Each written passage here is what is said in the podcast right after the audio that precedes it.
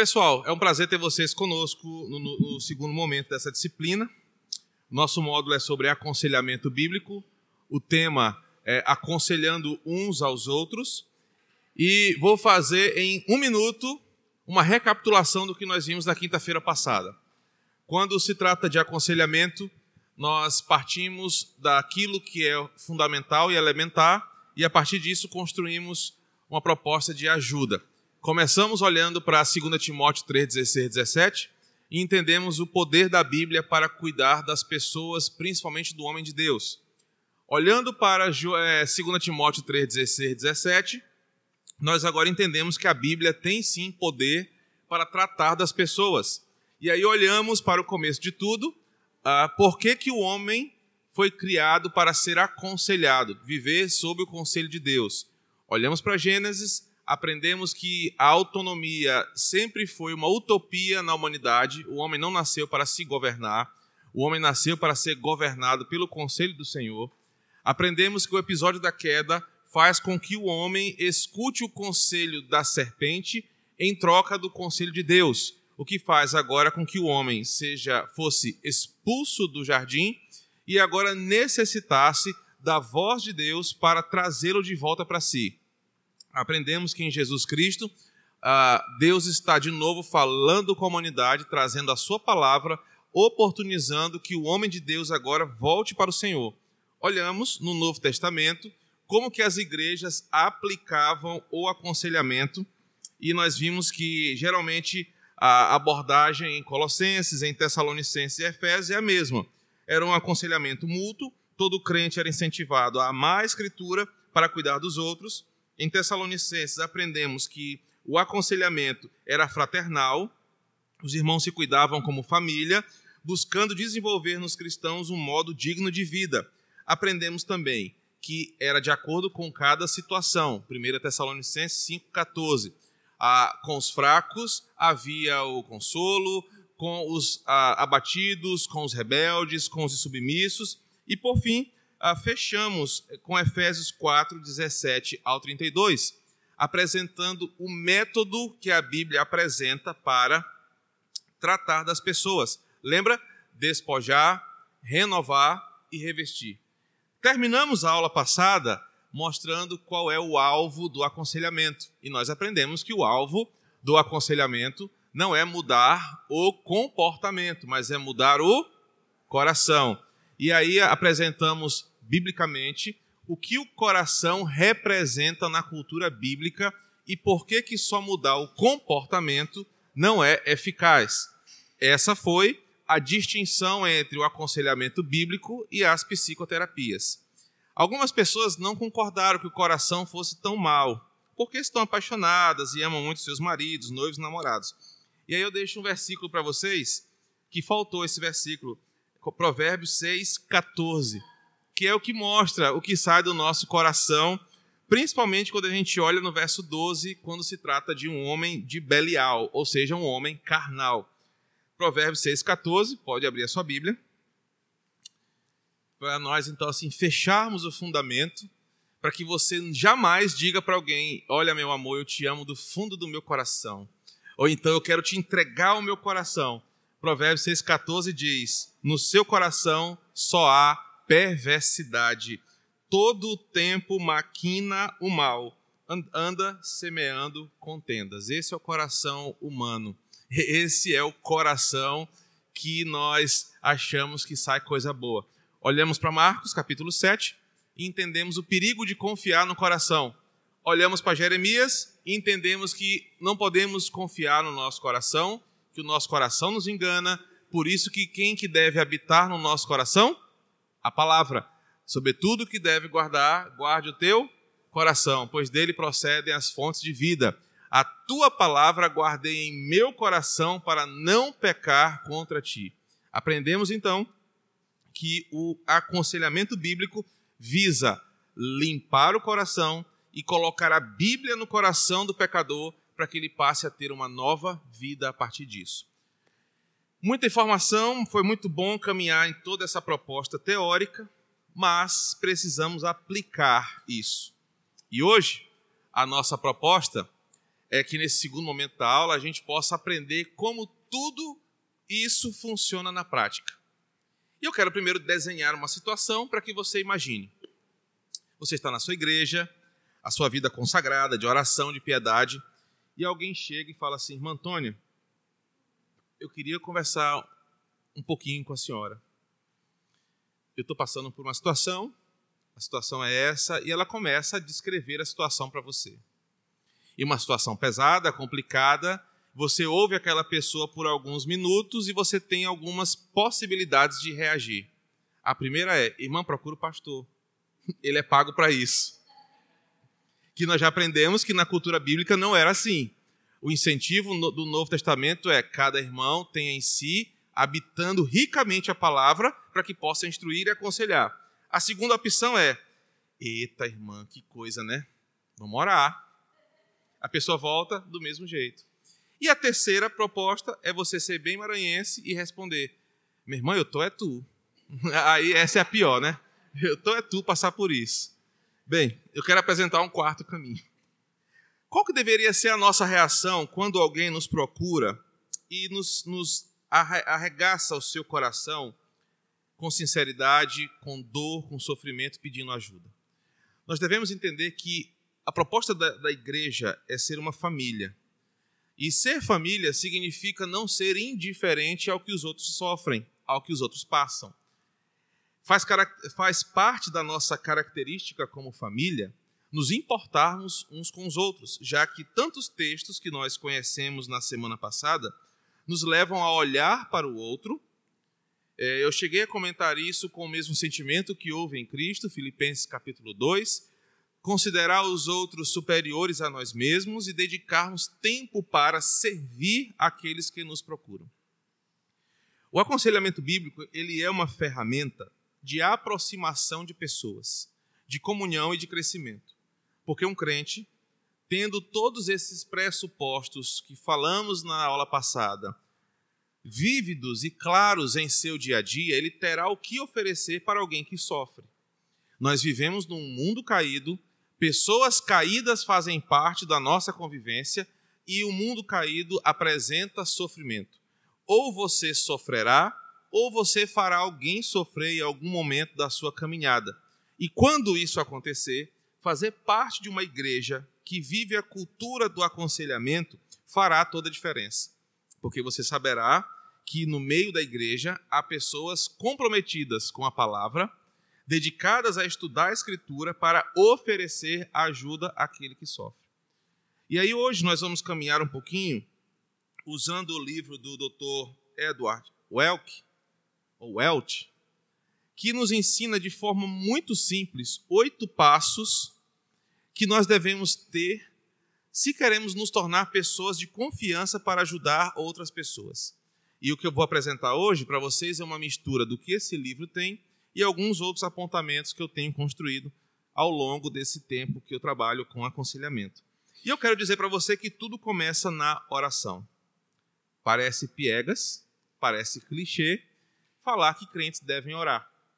Mas o que nós temos visto é que quanto mais engajados nós estamos na igreja ou nos ministérios, menos a nossa vida devocional ela é vivida com qualidade. Eu vou começar falando do pastor e depois eu chego naqueles membros de ministério.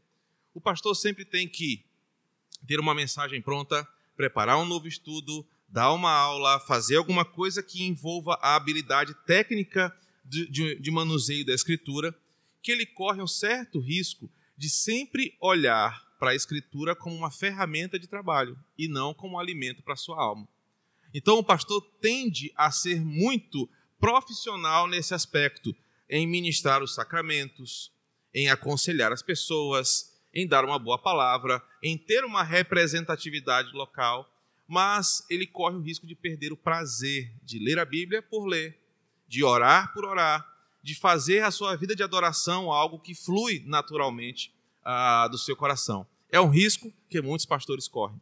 Mas não são só os pastores. Porque os pastores, quando são agraciados por Deus, vivem integralmente do ministério. O que é isso? Eles passam a semana inteira pensando na igreja que pastoreiam, pensando no seu ministério dentro e fora da igreja, então necessariamente eles têm um maior contato com a Escritura. Mas, ainda assim, correm esse risco. Agora, pensando naqueles que não são integrais na igreja, a maioria de nós aqui que tem o seu ofício, trabalha 10 horas por dia, ah, tem a sua família, tem os seus afazeres sociais e ainda tem um ministério na igreja.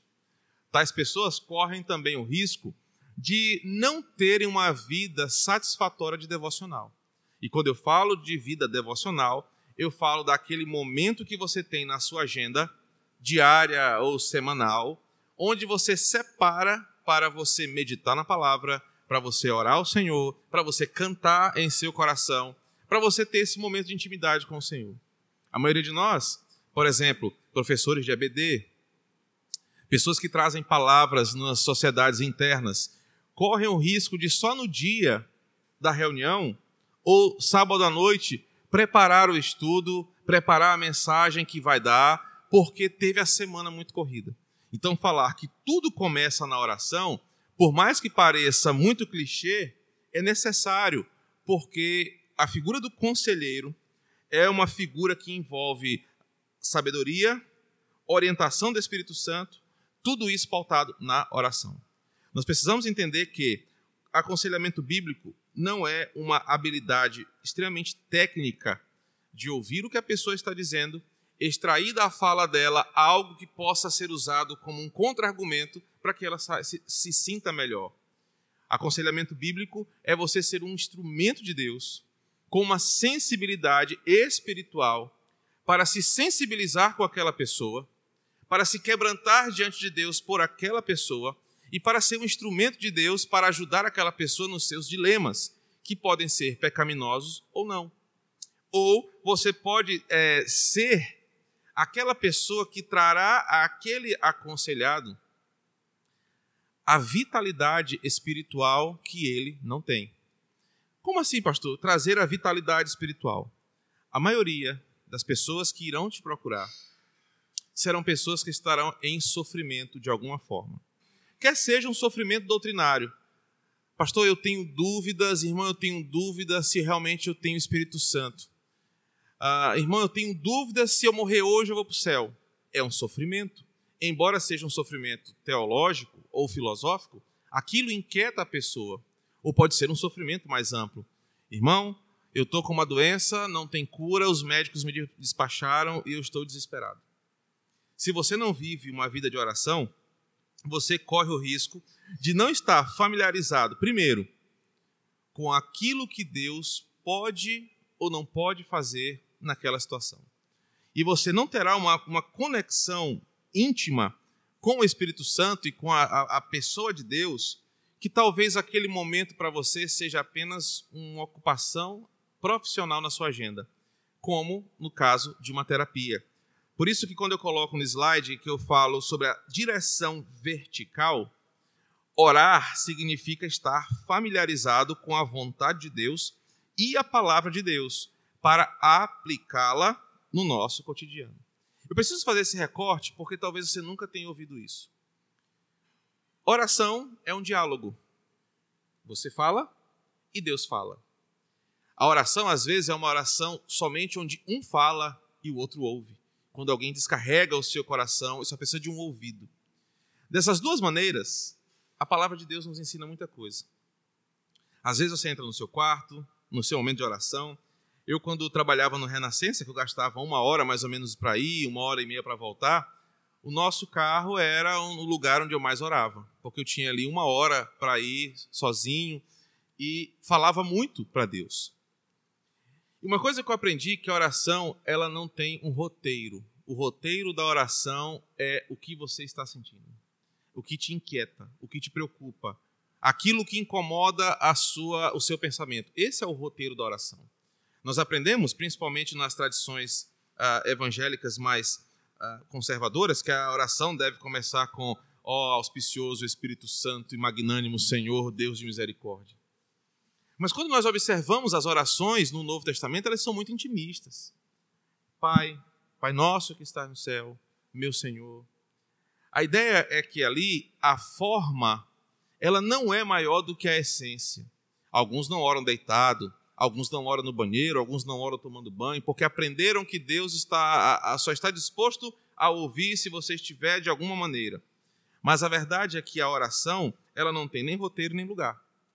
O que vai dizer, o que, como e quando orar são as necessidades do teu coração. Às vezes você está até mesmo com o coração sem saber o que está sentindo. É nessa hora que a piedade em oração, ela vai ser um monólogo, onde talvez você tenha que silenciar os teus ouvidos e ouvir Deus falar. Mas como, pastor? O que eu ouço Deus falar? Eu fico assim, meditando no silêncio, até ouvir uma vozinha lá no meu subconsciente, então foi Deus? Não. Nós temos Deus falando conosco aqui. Orar e ler a Bíblia são sinônimos.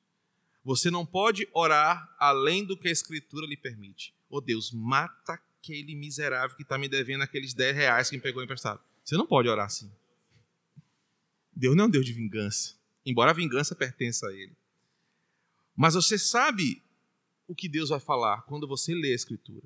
Às vezes, orar significa você estar em silêncio e Deus falar. Às vezes, orar significa você falar e de repente alguém é usado pelo próprio Deus para, através de uma palavra, te trazer uma orientação bíblica. Quando eu falo de oração, não é você ficar debaixo da cachoeira lá né, e falando com Deus, embora isso seja bom, é uma disciplina espiritual, a meditação bíblica. Mas a oração tem a ver com falar e ouvir. Às vezes só falar, às vezes ouvir. O que, que isso traz na prática? Quando alguém senta diante de você quer seja no aconselhamento formal, na igreja, no gabinete, numa sala, ou informal, na sua casa, numa padaria, na praça de alimentação do shopping. Quando você vive uma vida de oração, você tem uma sensibilidade espiritual afinada com a Escritura, que vai te fazer olhar para aquela pessoa e, inevitavelmente, apontá-la para Cristo e para a Sua palavra. A direção horizontal, então, que é outro sentido da oração, é aquela direção que faz o teu coração se importar com os outros. É somente na oração e uma vida de oração, de piedade, que nós estaremos sensíveis ao sofrimento daquele que nos procura e agiremos com compaixão e amor de Cristo. Por que, que é assim? Porque quando você ora, você entende que Deus lhe chama para alguma coisa. Quando você ora, você entende que você faz parte de algo muito maior. Quando você tem uma vida de oração, você entende que nós somos um corpo. E se o dedo mindinho sofre, todo o corpo sofre. E se um dente sofre, todo o corpo é afetado por isso. A oração te leva a uma sensibilidade porque você estará antenado com a vontade de Deus.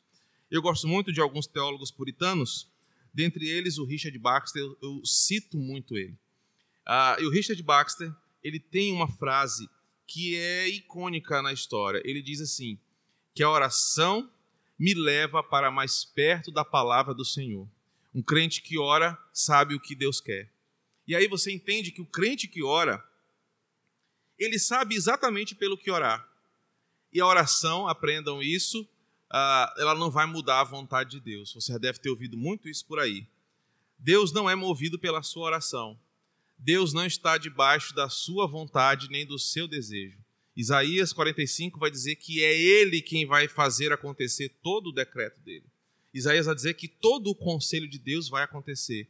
Não é a sua oração que muda o mundo. Ah, pastor, poxa, mas eu aprendi que nós devemos orar porque a oração move o coração de Deus. Isso é uma grande mentira. A oração não move o coração de Deus. Deus não é movido pelas nossas emoções, Deus não é movido pelo nosso pedido, pela nossa vontade. Deus é movido por Ele mesmo. O que a oração então nos faz? Ela nos traz para mais perto da Bíblia. Ela nos faz aceitar a vontade de Deus. Ela nos faz saber qual é a vontade de Deus. E sabendo disso, eu passo a orar melhor. Eu passo a saber qual é a direção de Deus para toda a situação que eu enfrentar. Eu passo a ser mais sensível à voz de Deus e a aceitar a sua vontade. Nós temos um, um mau costume. Nós, às vezes, não aceitamos o não de Deus e, disse, e dizemos que Ele mandou esperar. E às vezes Deus falou assim: não, não mandei esperar. Eu simplesmente disse não. Não, pastor, mas eu estou crendo que Deus mandou esperar. Não, ele disse não. E, pastor, como é que eu sei que é o não de Deus?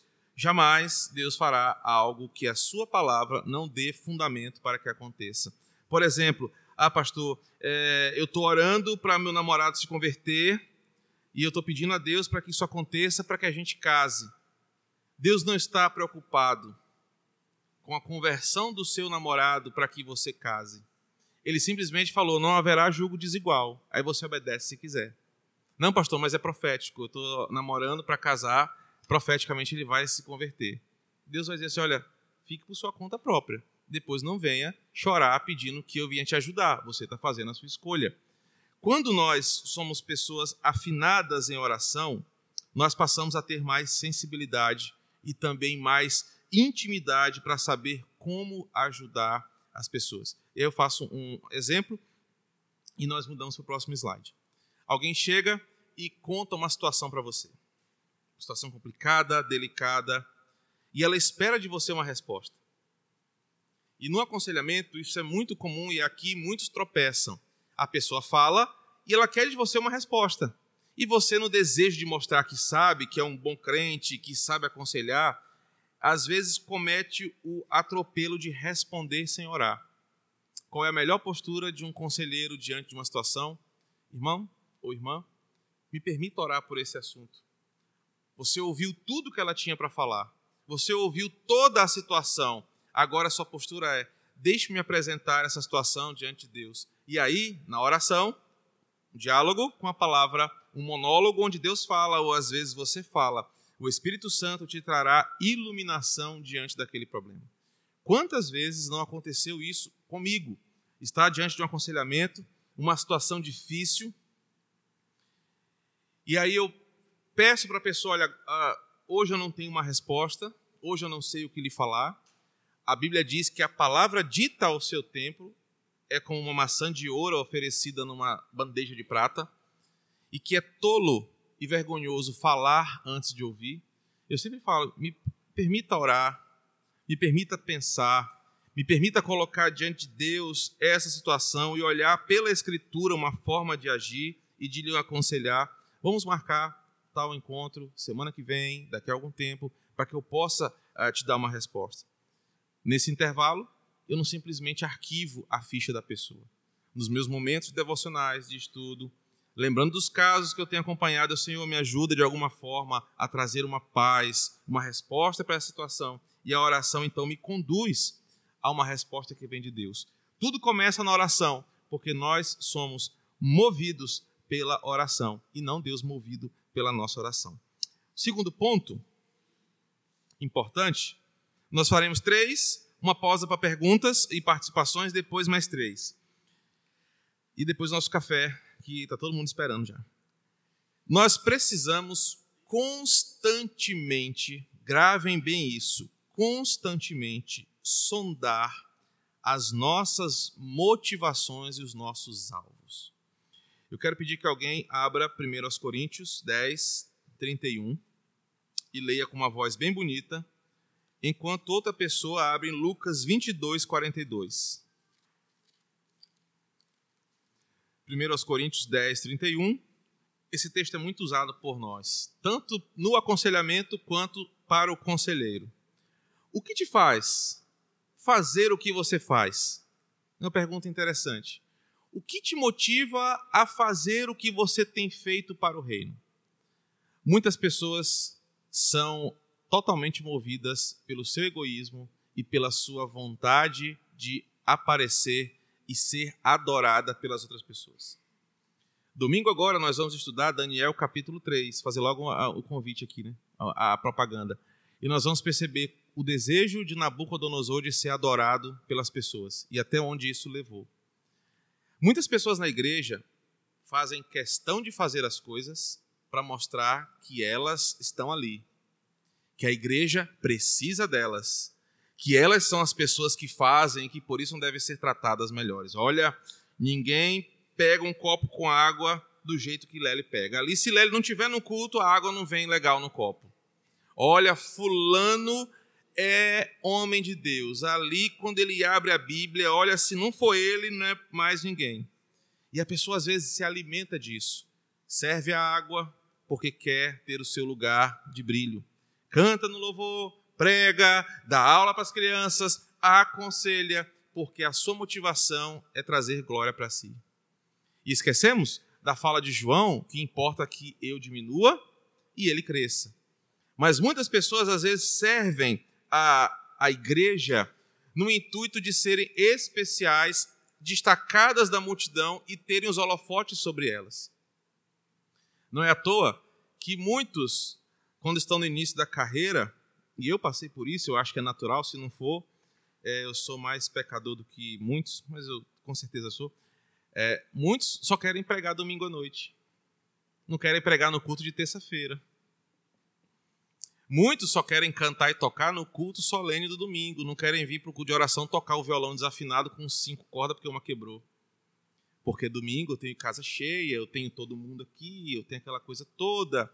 Entendem que essas motivações podem ser grandes inimigos e atropelos no nosso exercício? Quando nós lemos 1 Coríntios 10, 31, o texto nos diz que tudo que nós fizermos deve ser para a glória de Deus. A coisa é tão simples, o fato de comer e beber água deve ser para a glória de Deus. Ainda mais aconselhar alguém. No aconselhamento, no ministério cristão, no serviço cristão, a nossa mentalidade deve ser essa: por que eu estou fazendo isso? Aí agora eu quero ampliar. Se você está aconselhando porque você quer que a pessoa se sinta bem, você está fazendo a coisa errada. Se você está aconselhando fulano porque você quer que a pessoa eh, não sofra tanto, não fique tão cabisbaixa, mas que você quer tirar dela o peso que ela carrega, você também está errado.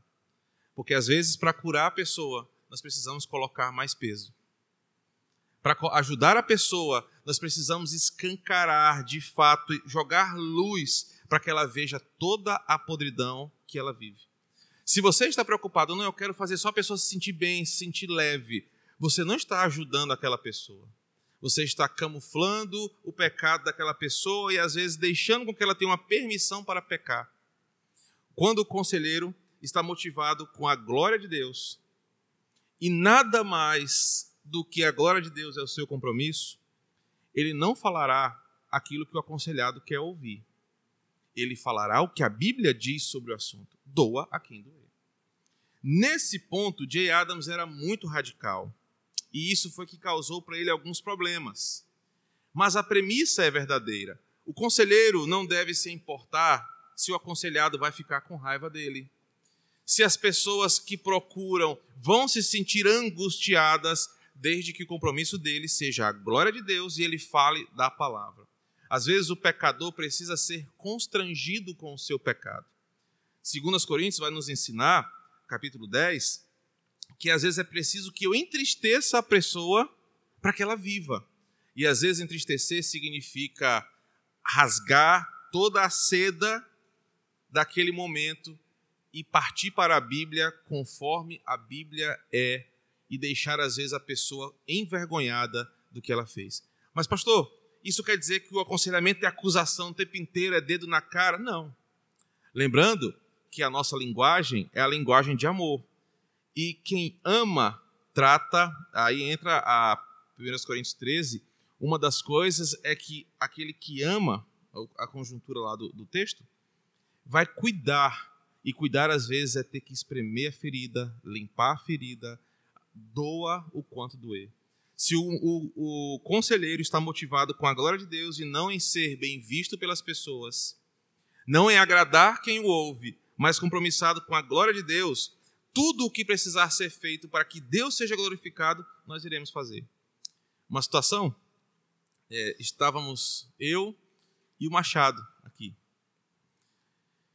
E o Machado era a minha segurança policial nesse dia. E se ele tivesse aqui, ele ia lembrar. Era um, era um aconselhamento de crise, de conflito, que envolvia inclusive uma possível denúncia judicial. A coisa estava tomando um rumo muito pesado. E eu, como conselheiro, naquela reunião, eu precisava ou sair daqui direto para o conselho tutelar, ou sair daqui para a delegacia, depois da conversa que eu teria com a pessoa. E aí eu chamei Machado, falei, Machado, é uma situação conflitante. Melélio morrendo de medo lá em casa, amor, não vai. Eu falei, eu tenho que fazer. Chamei a pessoa aqui no nosso gabinete, falei, Machado, venha comigo, você também está aprendendo a aconselhar. é, você vai ser aqui tanto a minha testemunha, como aprender como é que a gente conduz um, um aconselhamento de conflito, e também qualquer coisa, você é o policial da sala. Pronto, beleza. E ele, foi bem intimidador, porque ele sentou do meu lado, botou a Bíblia e botou a pistola dele assim em cima da Bíblia. Aí eu falei: não, não precisa tanto, guarda ela aí, só se precisar é que tu usa. É, só se precisar, beleza. No meio da conversa, a pessoa era o dobro de mim em tamanho de força.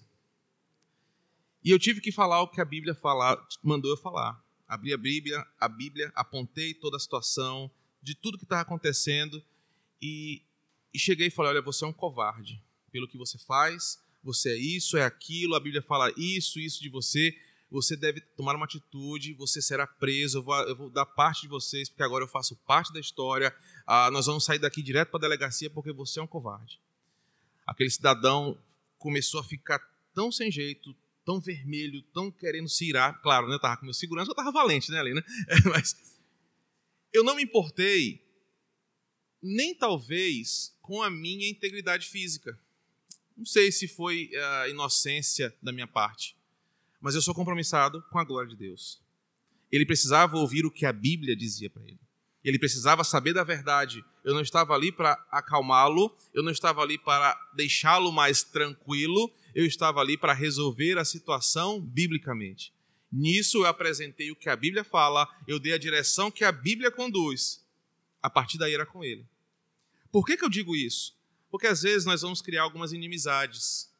Mas se o conselheiro está comprometido com a glória de Deus, ele vai entender que mais vale ter paz com Deus, deitar a sua cabeça no travesseiro macio da consciência pura, sabendo que ele fez o que tinha de fazer, do que agradar a homens. O próprio Cristo não tinha essa preocupação de agradar a homens. Os apóstolos não tinham essa preocupação de agradar a homens. Eles eram compromissados com o Senhor. Então, as motivações do nosso coração devem ser a prioridade. Por que você quer aconselhar? Por que você quer servir na igreja? O que te leva a querer ter um papel de destaque na vida dos outros? Motivações corretas. Inclusive, se achar dono da verdade, deve ser sondado em seu coração. É um ponto que ela tocou muito interessante. Não que ela tenha feito isso, mas às vezes você quer ser conselheiro para mostrar que você sempre tem a, última palavra, que você tem a, a razão com você, que você sempre tem a, a, a, opinião mais sensata, que ninguém é mais maduro que você, que ninguém é mais equilibrado. A motivação deve ser sempre: Senhor, eu estou aqui diante de uma outra pessoa ah, com o desejo de levá-la ao Senhor, fazê-la viver pelo prisma do Evangelho e eu sou apenas um instrumento. Não importa quem eu seja, importa que o Senhor apareça aqui. Então, às vezes, as situações elas são pesadas como um aconselhamento de conflito, de crise, ou elas são leves a ponto de em uma conversa você resolver. Mas qual é o foco? Por que eu estou fazendo isso? Qual é a motivação do meu coração? E às vezes nós vamos aprender, que, quer dizer, nós vamos aprender que às vezes nós enganamos o nosso coração com uma falsa piedade. Não, eu estou fazendo isso para o Senhor, mas Ele sabe que se eu não estiver perto a coisa não anda. Precisamos sempre sondar o nosso coração na motivação e nos alvos. Lucas 22, 42. Eu quero que você observe que nesse texto Jesus está dizendo: Pai, faça a tua vontade, não a minha. Às vezes o nosso coração, e aqui é, eu já preparar vocês para as decepções do aconselhamento. Você investe tempo, investe oração, investe palavras, investe emoção, e você deseja muito que aquela pessoa resolva a sua vida, resolva aquele problema, vença aquela situação, mas quando você menos espera, ela volta para estaca zero.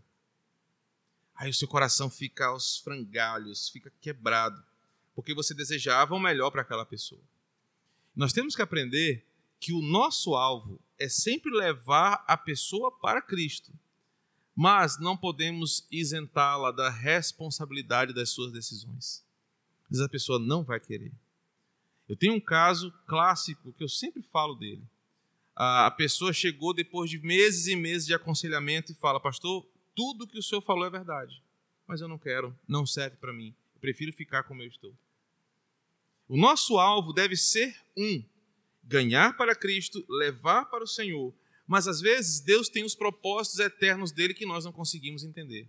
Cristo ora dizendo: Olha, minha vontade é essa, mas faça a tua. Mas o importante é que nós temos o alvo onde chegar. Deus faz aquilo que lhe apraz. E nisso nós temos que aprender a lidar com as frustrações do aconselhamento. Deus fará a vontade dele, ele é soberano. E o nosso propósito deve ser levar para Cristo, mas ele é quem fará o caminho final na vida daquela pessoa. Motivações e alvos são importantes para o conselheiro. Ficou bem claro por que, que nós devemos orar? Para que nós estejamos sempre antenados com a proximidade da palavra e para que a oração nos torne mais sensíveis a abraçar as pessoas com os seus sofrimentos. Devemos, para isso, sondar sempre as nossas motivações. Por que estamos fazendo isso? Se a motivação for para nos destacar entre os demais, nós estamos em pecado. Se a nossa motivação for para agradar as pessoas, fazê-las se sentirem melhor, nós também estamos com problemas. A nossa motivação deve ser a glória de Deus.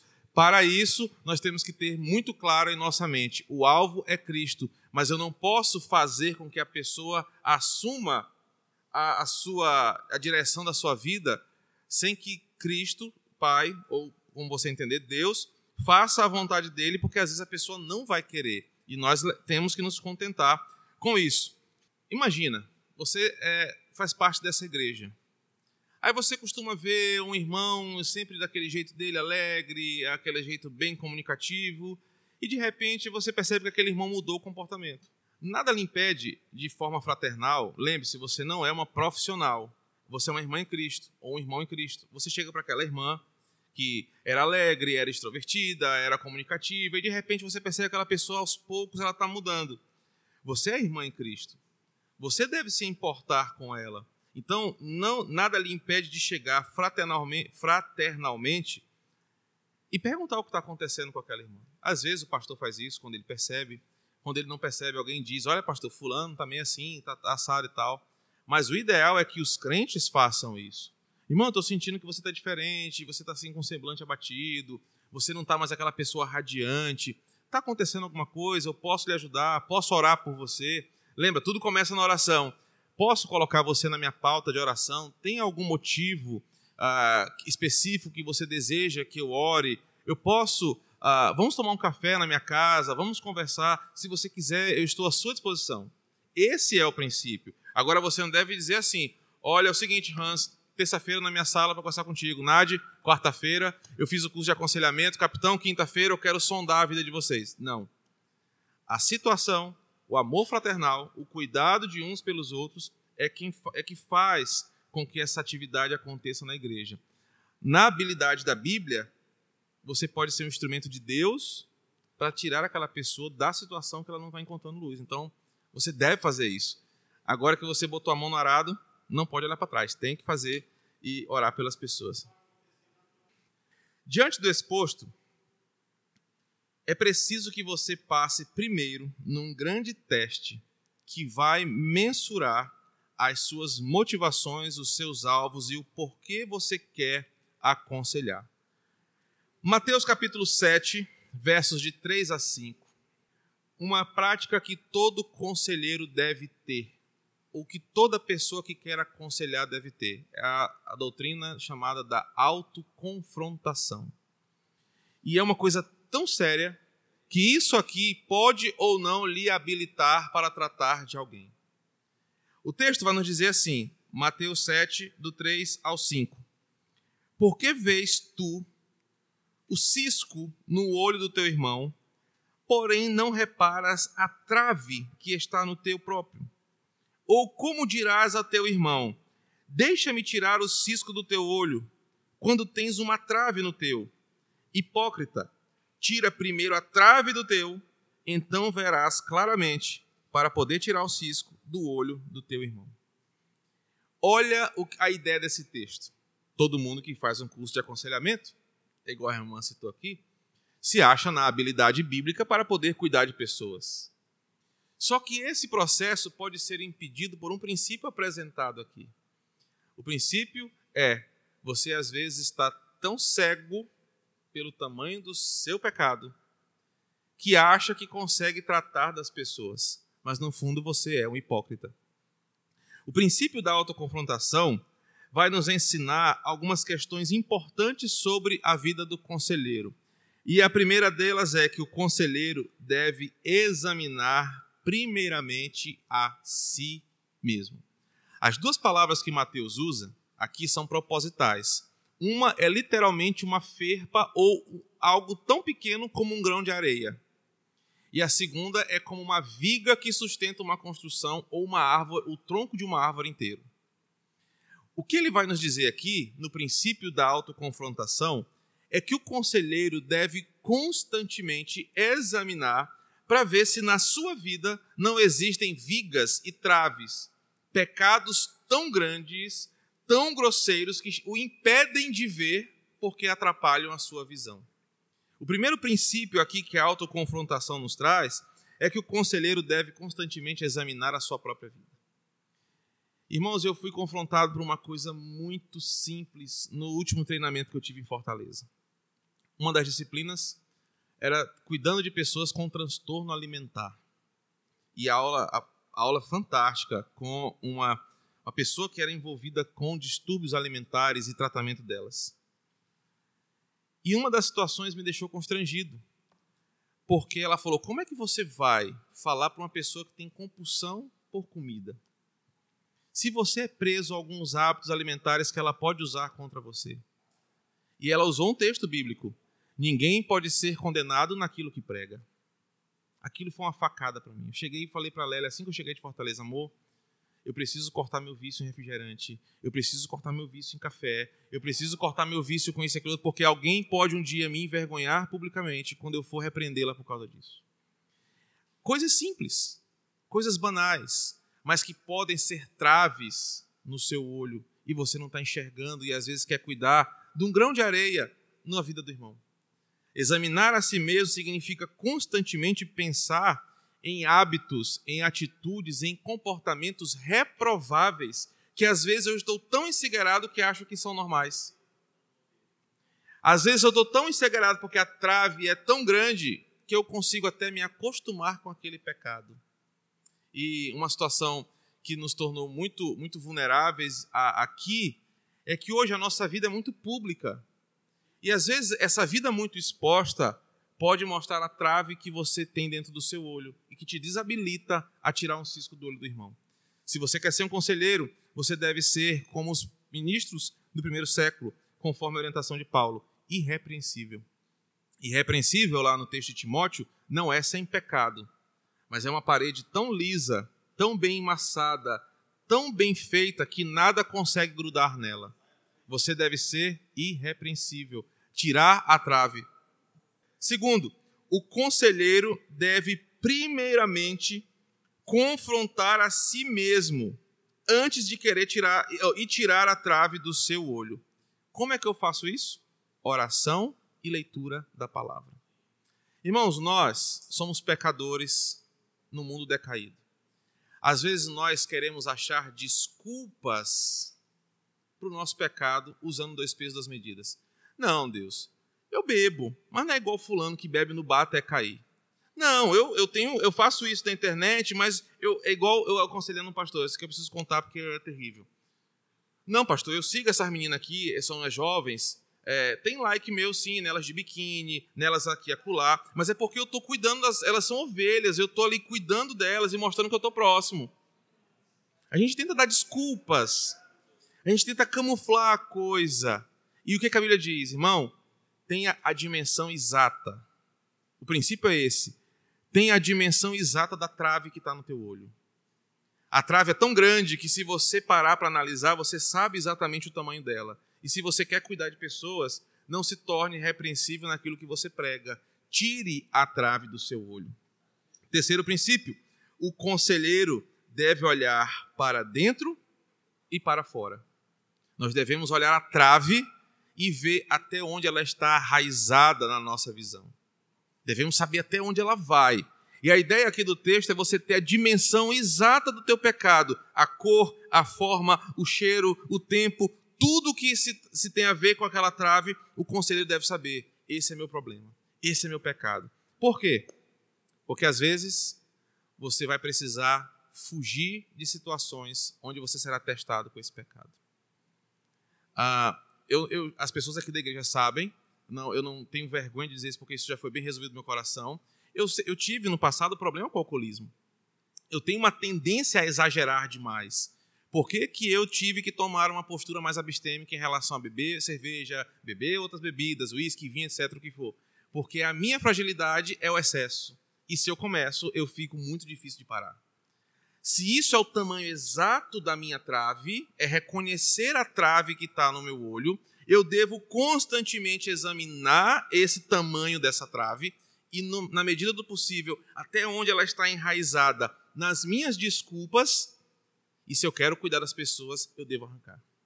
Entenderam? A trave. E aí, por fim, agora nós vamos falar sobre o, o cisco depois do café.